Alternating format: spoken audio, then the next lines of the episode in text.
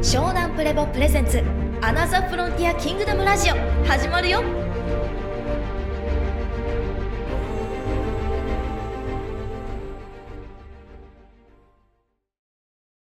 はい、主になくなる仕事を、りんたろー先生、こう、上げてって、読み上げま読すみ上げましょうか。とりあえず、まあ、AI が登場して、職業の最低義っていうのを、うん最低限ね、話しましょうよ。で人間というものを最低限しないといけない時代になってくると思うんですよだからその2つのシンギュラリティに分かれていくっていう大きな波にもう避けようのない狭間に僕らが生きてるこの今その中間地点みたいなのうん。うん。どっちでもないところに全員いるんですけどそれが AI シンギュラリティと人体シンギュラリティの二分化されていく波のどっちを選ぶかっていう。選択の時みたいなもうそうええー、みたいな急だなみたいな そんな時代だったのみたいな確かに確かに。状況だからだから、またまたっていう人もいるしね。またまたっていうはいはい、そういうこと言う人いるよねって。はい新手の終末論ね、みたそいうなね。そうそうそう、ね。そうでも常にこうやっていろんな変化は起こってきてるわけじゃないですか今までにもそうやってまあ消えていった仕事も過去にもたくさんあるし文明とともに滅んできたものっていっぱいあるわけですよ。だからそれに対してどう対応していくか？それをまあ先に知っておくことを別に信じなくてもいいからそれを知ってどういう風になっていくかっていうのを想像してほしいんですよね。でまあこれよく言われてるようなネットで検索すると出てくるような話なんですけど、主に AI によって消えるような仕事っていうのが、今ここにざっと出てるのがあるんで読みますね。銀行の融資担当者、スポーツの審判、不動産ブローカー、レストランの案内係、保険の審査担当者、動物のブリーダー、電話オペレーター、給与、福利厚生担当者、そしてレジ係、娯楽施設の案内係、チケットもぎり係、カジノのディーラー、ネイリスト、クレジットカードの申し込みの承認、えー集金人、バラリーガル弁護士、助手、ホテルの受付係、電話販売員、仕立て屋、時計修理工、税務申告書代行者、図書館員の補助員、データ入力作業員、彫刻師、苦情の処理、まあクレーム処理ですね。筆記会計、あと検査、分類、見本、まあ単純作業を行う作業員です。あと、映写技師、カメラ撮影機器の修理工、金融機関のクレジットアナリスト、メガネコンタクトレンズの技術者、殺虫剤の混合散布の技術者、測量技術者、造園用地管理の作業員、建設機器のオペレーター、訪問販売員、塗装工、壁張り職人。まあ、結構上げたらキリがないというか、これは結構見方によってっていう。ね、これ誰かった？そう、今日のテーマがだから、その残るもの、消えるもの、そして新たに生まれるもの、3つなんで。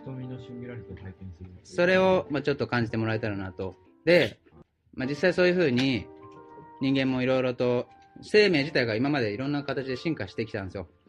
例えば、まあ、前も話したキリンっていうのはもともと首が短かったんですね。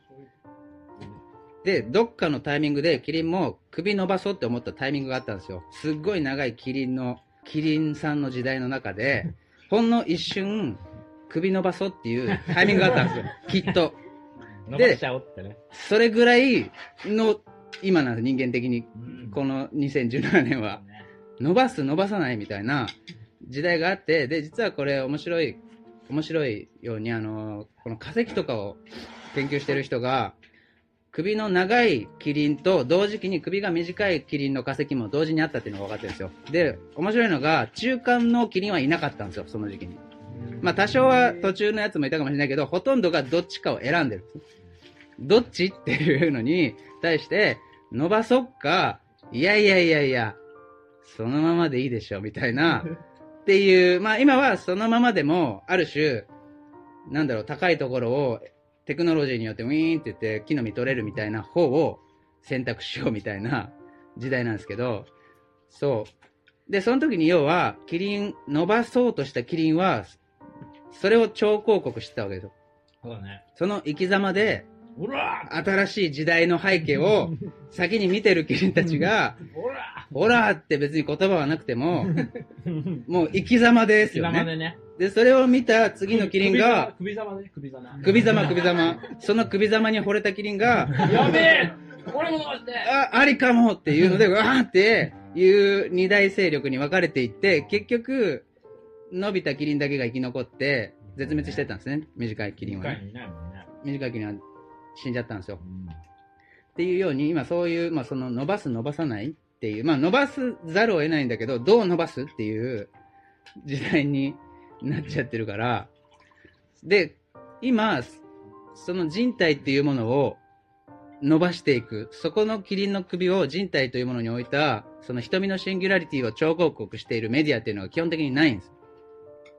ないから多分、一択しかないっていうような、一択しかないっていうか、なんか騒いでるけど、え、な、なんなのっていう今状況じゃないですか。だからみんな広告待ちなんですよ。もう広告待ち。広告待ちで、超広告待ちだよね。でもテレビをつけてやってる CM っていうのは基本的にしょうもない、なんか消費活動を促すような CM しかないじゃないですか。その次の時代というものを照らすような広告塔というものが。メディアに登場しないか。ら、それを健太もずっと待ってたはずだし、俺もずっと探してたし、な、なんだろう、なんか面白い広告ねえのかよっていう、照らさねえのか、まあ、ジョブズなんかはある種照らしてた、ね、CM とかもやっぱそういう色があるし、ただのなんか煽って、ジャパネット的な CM じゃないじゃないですか。買え買えみたいな。じゃなくて、こういう時代になるよっていう、その超広告を。一人では無理だとしても、いろんな人たちの生き方で、別にこうやって言葉で話す超広告もあれば、なんとその庭を切ることで、ね、ゆうたろうも。発していくでしょ？ただの別に庭師じゃない。はいだって庭だって AI がすげえうまく切るようになるかもしれないんだけど、いやいやいやいや、みたいな。で、そういう、まあなんだろう、構図、共同体として？こうい うのとなかなかでーす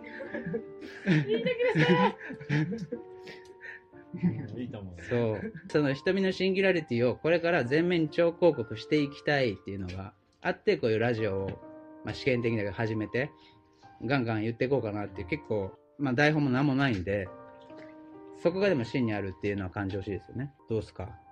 だから僕は、衝撃的な広告に出会ったんですよ。それが、記憶と記録の違いね。謎の広告が。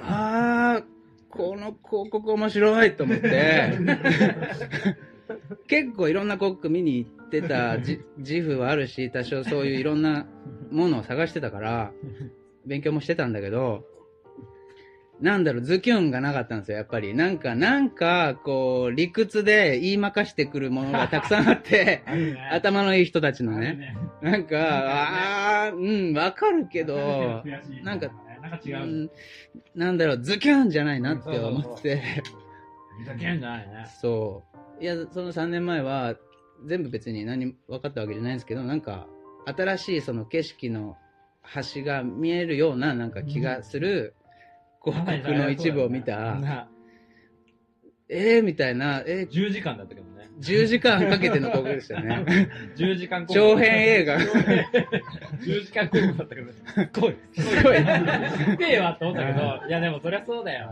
もう、もう、虐げられてたから。迫害されてたから。金賞だったら金賞。そうですね。だからこ、その広告、だこの広告、どんぐらい見てるんですかって言ったら、全然見てないって言うから、ええーと思って、もう、それぐらい衝撃だだったんですよ。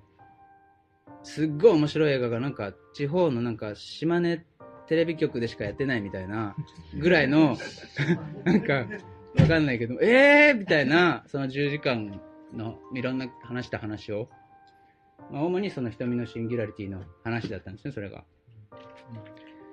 えでこれもっと多分聞きたい人いっぱいいるっていうのがやっぱ正直な感想だったしそう僕ももっとそれを伝えていきたいそう超広告するその世界観を超広告する働き方を実現していきたいなっていうのは、やるでしょ。うん今でもまだまだだけど思ってるしいろんな分野の人が集ってき始めてるからこそ、そうクズばっかですけどそれもそれでうん 国士無双っしょ。福祉無双で、国士無双。はい、うん全部揃ったらとんでもないことになるっていう。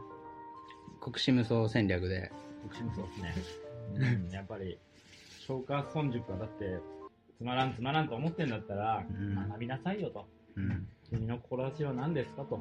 うん学ばない限り志は立ちませんよと。人からもらえるものではないですよ。お金があっても買えませんよと。いうのは、まあ、一つの真理かなとうん思うので、うんここにいる人は本当職業とか経歴もすごいいろいろですけどなんかこうみんな人間でその他の場所だったらその人が何をしているかによってすごい分かれてっちゃうと思うんですよそうだね、反応。僕はアートだったんで、うんアートだったらアーティストねアーティスト。のかカ塊テゴリーにね。そこの中で増えていく情報があって、そういうそういう情報っていうのは無限に拡散されてるというか無限に増えてってう、ん。もう新しい言葉ができたらそれについての新しい言葉が10個ぐらいバーってきてみたいな。そういうのに振り回されてるとうん。本当バラバラになっていっちゃうっていうか、うん。こうやってここにいる人が別に本当に職業で分けてたら全然違う人だなみたいな感じで。こう接点もない。会会話違うなみたいな。もね。うもう合わないかなみたいな感じに今までだったらきっとなったと思うんですけどそれがいやでも人と人だし通じるこことがあってうんでみんながぬくもりっていう一つのこう身体言語というか身体言語だうね。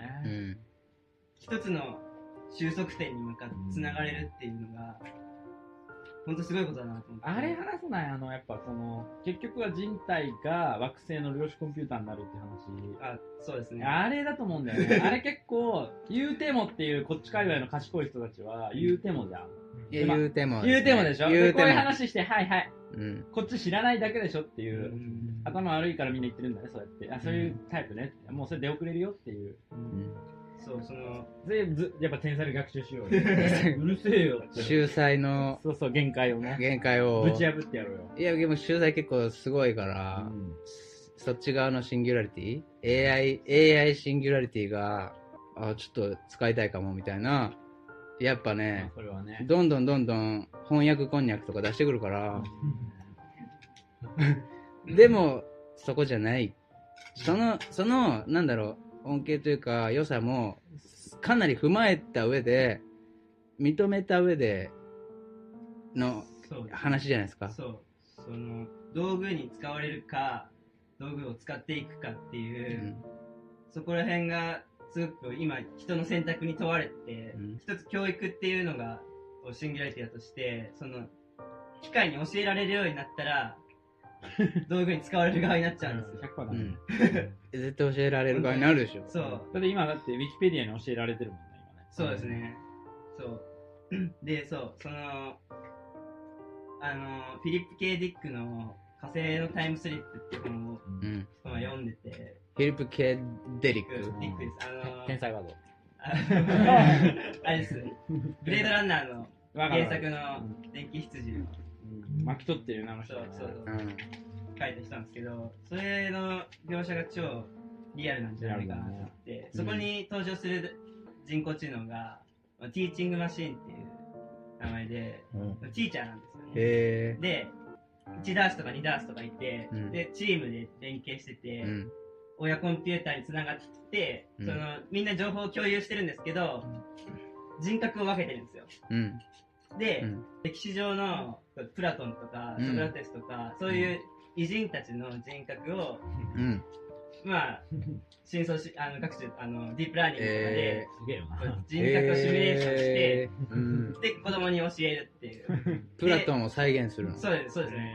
でなんかこう怒るのが得意なというか怒る役割のティーチングマシンもいて、うん。それをこう慰める。子供を慰める。ティーチングマシンもいて。そういうのってこうみんな人間のうん。子供の動きにこう最適化されて作られていくんですよね、うん。うん。でそうなった時にそれは違うっていうふうに言える大人がいないとどうなるかっていうのが、うん。すげえこうリアルだなと思って、うん。それが描かれてる本。そうですね。そのティーチングマシンたちは結局一個のネットワークにつながってるんで、う情報っていう面で言ったら本当に人は太刀打ちできないっていうか半端ないよね。そう情報量量です、ね、情報量で そうそう、うん。そのそうですねまあ、情報量に関してもう完全に太刀打ちできなくって、うん。でそのぬくもりはないんですけどうん。人の動きにこう最適化した動きができるから、うんぬくもりと言われるものに対しそうなんて、かこうセオリー人々が動くプログラムを、そうですねそう 学び取ってなんとなく学び取っでもまあでて、やっぱデジモン問題と重なるよね。うん。置いとくってやつだね。ここに置いとくってあーこんなもんでしょっていう、大体これでしょっていうのを。これここに置けば喜ばれるんですね。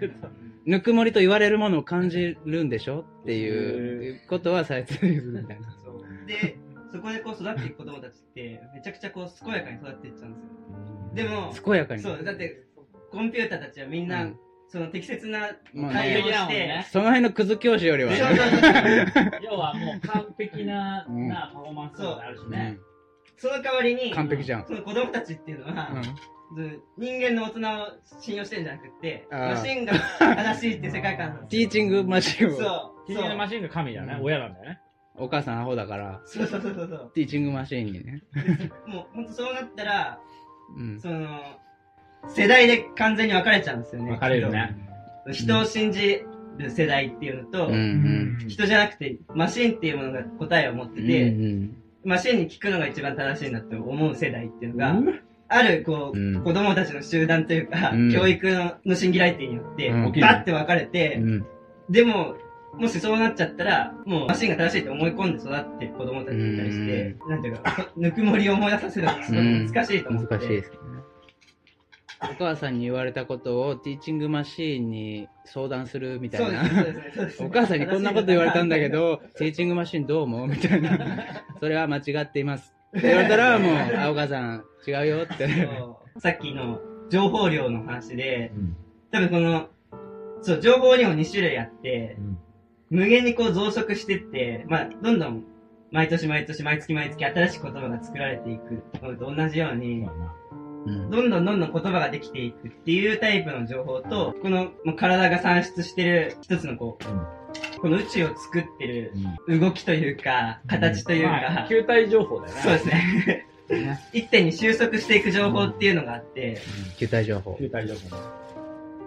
それは、コンピューターが見つけることができなくて、そう。揺らいでるからないんだよね。そう、そうだ、から、そう、そう、ないんだよね。そうそこに宇宙は作ってないし、ないのに、必死にあるふりをしてるっていうのはなんでかっていうのが、地球史で教えてるはずなの。うん。旧宇宙だからね。固定点を作った世界。だから、要は、対称性の破れを再現できないし、うんその、要は乱数の世界ではなくて疑似、疑似乱数の世界観だから、うん。どこまで行っても疑似なんだけど、役に立たないって言ったら嘘で、なんで役に立ってしまうかっていうのが、僕らは瞳のシンギュラリティが起きてなくて、要は、この時空というこの惑星とか宇宙とか太陽系のシステムそのものが、要はクラウドコンピューティングになった体になってないから、そこに依存してしまうっていうパラドックスがあるっていう。ことよ。うん。で、それにゆえに最終的には太陽とか他の隕石が来たりとか地球の劣化によってこの惑星から出なきゃいけなくなるのもそうだし、どんどんどんどんこう追いやられていくんだけど、結局宇宙と同期して偏在状態になった方がどこにでもいられるからっていうことにはなるわけであって、そこの部分のこう境目には来てて、だからもう分分割統治のもう多分極限まで行った時にはその世界観が現れるわけじゃん。でもその時に結局人の住む世界はどこだったかっていう、ね、そうですね。そ問いがね。う。そう。結局無限に増殖していく情報の中で、それ、もう本当にただ増え続けるだけでうん、キリがないんですよね。で、そこにはなんかこう、結局人ができてコンピューターにできないことっていうのは、美しさを追求することだなと思って、うん。つまり美しさっていう一つの回転情報というか揺らいでる、うん。けど、ある収束してる一点に向かって、うんみんなでこう、ぐわーっと繋がり合うっていうのは、ある何か。そう、あるんだけど見えない何か。そうですね。それをもう、自分たちで作って、作り出してって、うん。探し出していかないと見つからないもので、うん計算できるもんじゃないんですよね。できないい点じゃないから。そう。で、それをするために僕たちが本当はこの星に生まれてきてて、うん。そう、鍛錬を使った球体情報計算システムをオンにすることで、脳科学なくて、へそ科学。へそ科学。へそ、おへそ科学。へそでこうぬくもりで繋がり合った時にへ、そから生まれてきたんだな。そうですね。で、そうですね、あとこう、この星の生態系の中で、うんまあ、生態系を作ってる黄金比、ファイルを乱してるのが唯一人間で、で、まあ、このままだと乱し尽くしていくっていう方向に向かってるわけですけど、そうですね。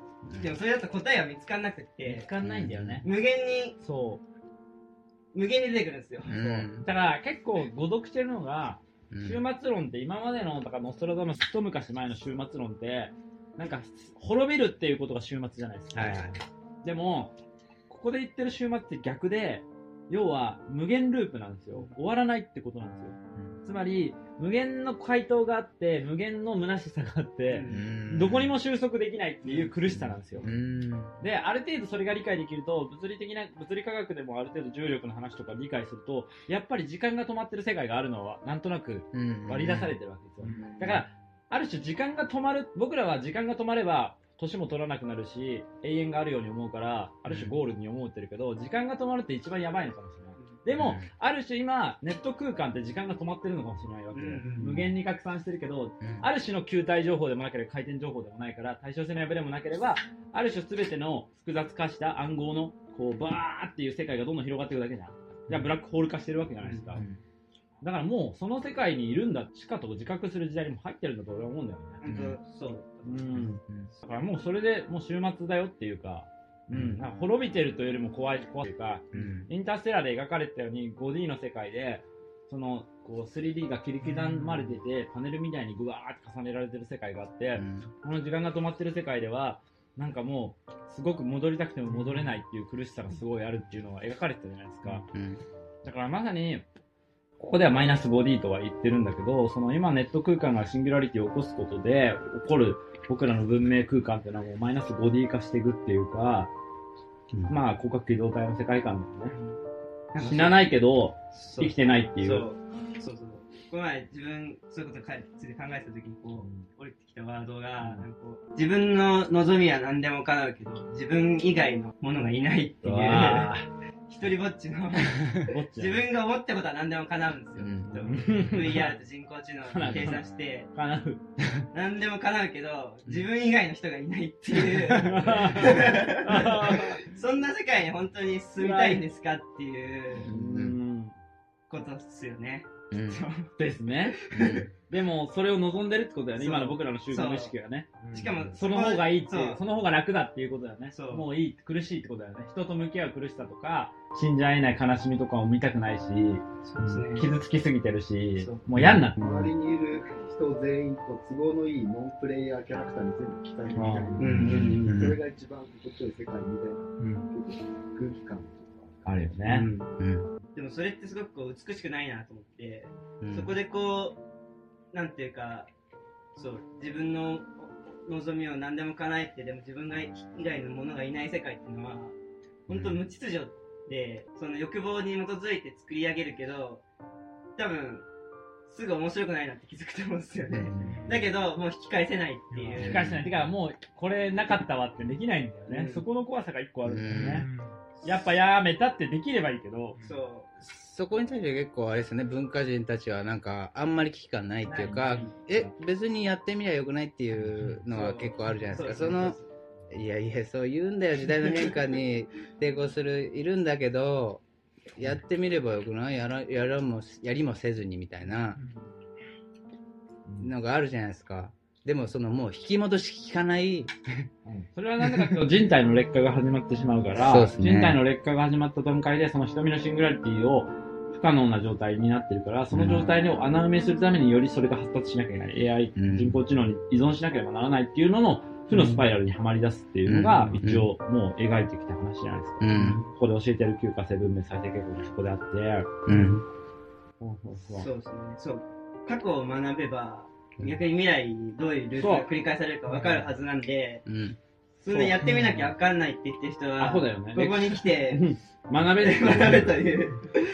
そう、だから、あの、火星の考古学とか研究してる人がいて、火星のあの地層とか調べてた時に、マンハッタンが、こう、1万個ぐらい入るぐらいのスペースに、その細かい、そのビルの網のグリッ網目のグリッドが全部はまるっていうのが分かってて、だから超高度な、本当コンピューター文明があったっていうのはもう分かってるのよ、火星に。じゃあもう今のレベルじゃないの。で、明らかにそれがあって、火星の砂漠になった地層とかを調べた人たちが、ここにマンハッタンをグリッドとして入れてみたらどれぐらいのサイズかって言った時に、それが全部網目状に残ってて、要はこうレールが残ってんのよ、その跡が。うん、そしたらすんごい量なのよ。だからまさにあのクラウドアトラスで言われたネオソウルみたいな世界観が火星にはあって、もう完璧にそれが出来上がったけど、ないじゃん。で、残ってるのが何かとクレーターなわけよ。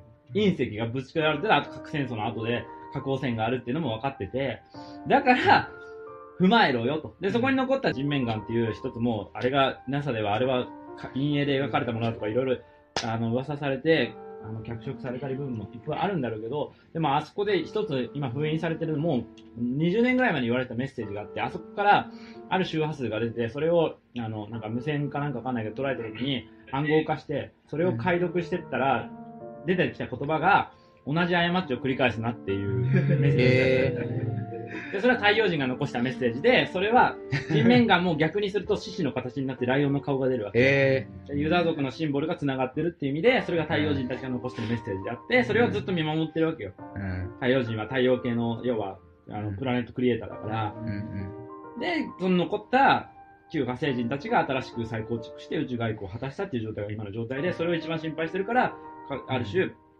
旧火星系の流れとして地球はまた再生しようとしてるけど、でもその限界も知ってるのも火星だから、っていう流れ。うん。だから逆に火星に行きたがってるっていう、あれもあるわけよ。うん今のアトランティス系のアメリカのシリコンバレーの記憶を巻き取ってる人たちはみんなそれに憧れてしまうから、うんで、あそこにすごい全部そういうのがあるのも知ってるから遺跡があって、そこの要は欲しいから、うん。そこでさらに彼らは希望を見出してる部分もあるし、そそのかされてる部分もあるけど、っていうのが結構まあ宇宙史的な、うん。うん、今の戦争経済における視点かなとも思ったりもしますね。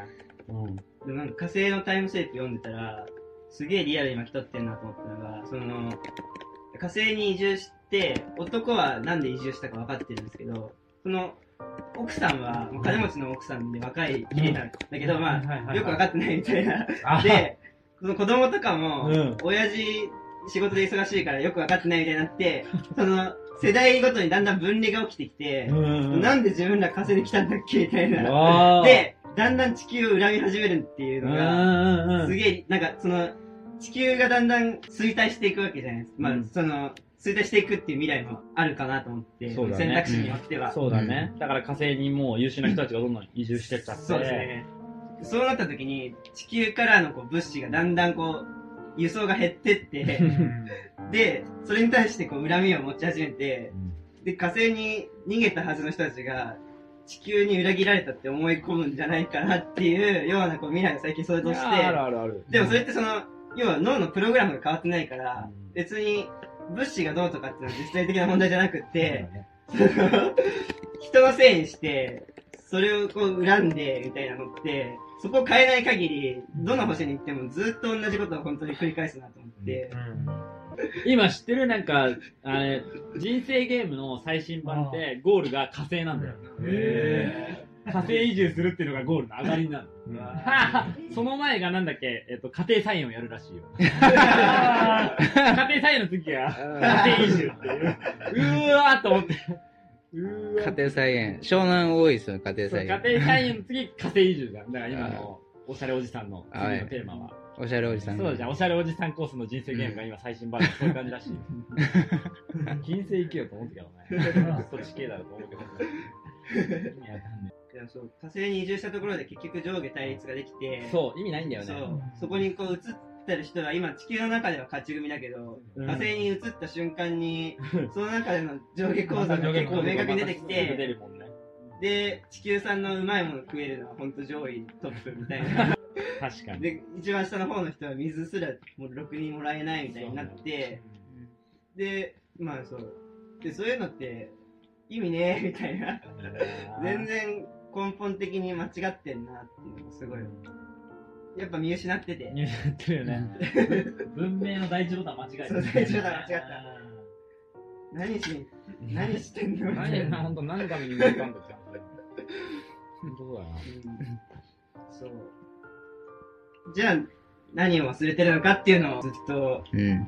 忘れないでいて、追求してて、そう。うんそれが瞳のシンギュラリティで、うん体、身体言語のシンギュラリティで、ここから始まる、うんもう一つの未来ですね。そうだね。同じ過ちを繰り返さないで。うん湘南プレボのアナザフロンティアキングダムラジオお楽しみいただけたでしょうか？続きはアナザフロンティアキングダム本編で湘南プレボで検索してねバイビー